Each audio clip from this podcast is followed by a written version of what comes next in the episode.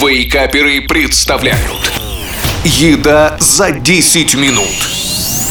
Доброго утра, страна! Ну вот, снова пятница, утро, и с вами я, шеф Газарян. А это значит, что у меня для вас готов еще один рецепт вкусного и быстрого в приготовлении блюда.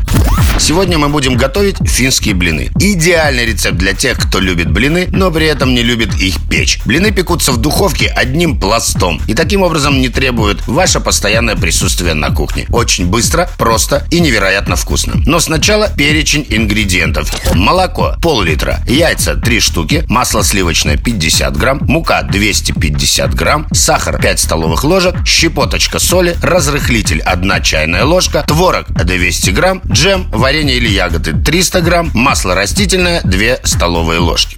Так как тесто для блинов готовится очень быстро, то сразу включаем духовку на разогрев до двухсот градусов. И сразу же в миске или в блендере смешиваем яйца, молоко, муку, три столовые ложки сахара, разрыхлитель и соль. Тесто лучше делать при помощи миксера либо блендера. Так оно получится быстрее и без комочков. Смазываем противень растительным маслом, выливаем на него тесто и ставим в разогретую духовку минут на пятнадцать-двадцать. Готовый блин смазываем растопленным сливочным маслом и даем немного остыть. Дальше творог перемешиваем с двумя ложками сахара и раскладываем его равномерно по поверхности блина. Сверху выкладываем варенье, джем или ягоды и аккуратно сворачиваем блин с творожной начинкой в рулет. После нарезаем рулет из блина с творогом, кусочками и при желании украшаем сахарной пудрой.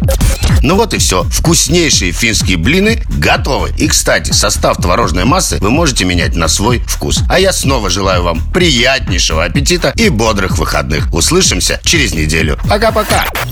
Еда за десять минут. Каждую пятницу в Вейкаперах. На рекорде.